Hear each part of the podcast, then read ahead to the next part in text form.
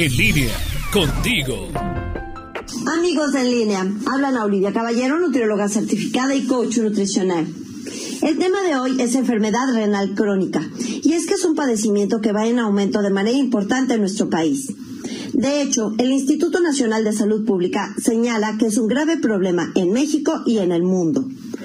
Esta es una enfermedad que tiene origen multifactorial, pero está directamente relacionada con obesidad, diabetes e hipertensión. Su impacto en la salud pública se refleja en la alta demanda de recursos humanos, económicos y de infraestructura.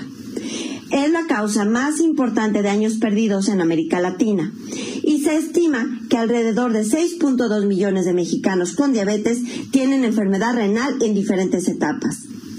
El 98% de las personas se encuentran en etapas tempranas, en las que todavía es controlable e incluso reversible. Por supuesto que se requiere de una dieta individualizada y de cambio de hábitos de vida, por lo que se necesita visitar al nutriólogo.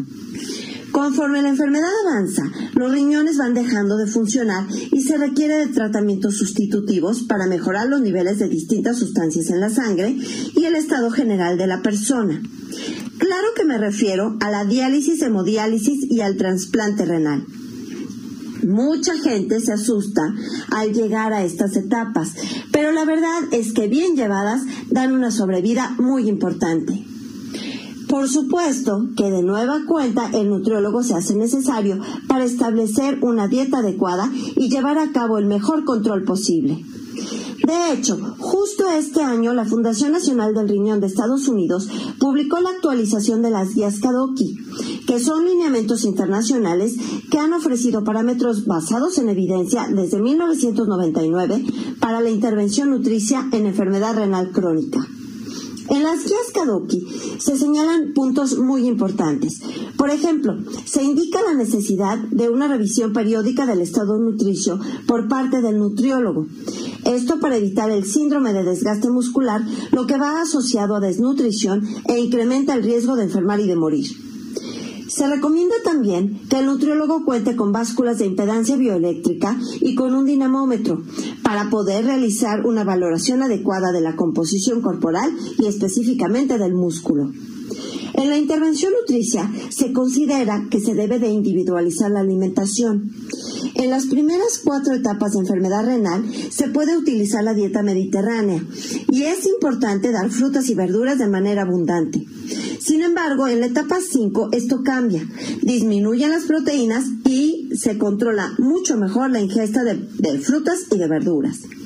En el caso de los suplementos se sugiere no emplear omega 3 de forma rutinaria, pero sí se recomienda en caso de que haya triglicéridos altos en sangre. Las guías hacen indicaciones para el consumo de proteínas, de vitaminas y de minerales. Pero lo más importante de todo esto es identificar los casos de enfermedad renal crónica de manera temprana y darles el tratamiento oportuno. Es más, es mejor que se prevenga incluso cuando no existe, cuando la persona solamente tiene obesidad y es necesario bajar de peso. Si tienen alguna duda sobre este tema, por favor contáctenme. Soy Ana Olivia Caballero, nutrióloga certificada y coach nutricional. En Facebook estoy como anaoli_enlinea y en WhatsApp en el 477-314-7454.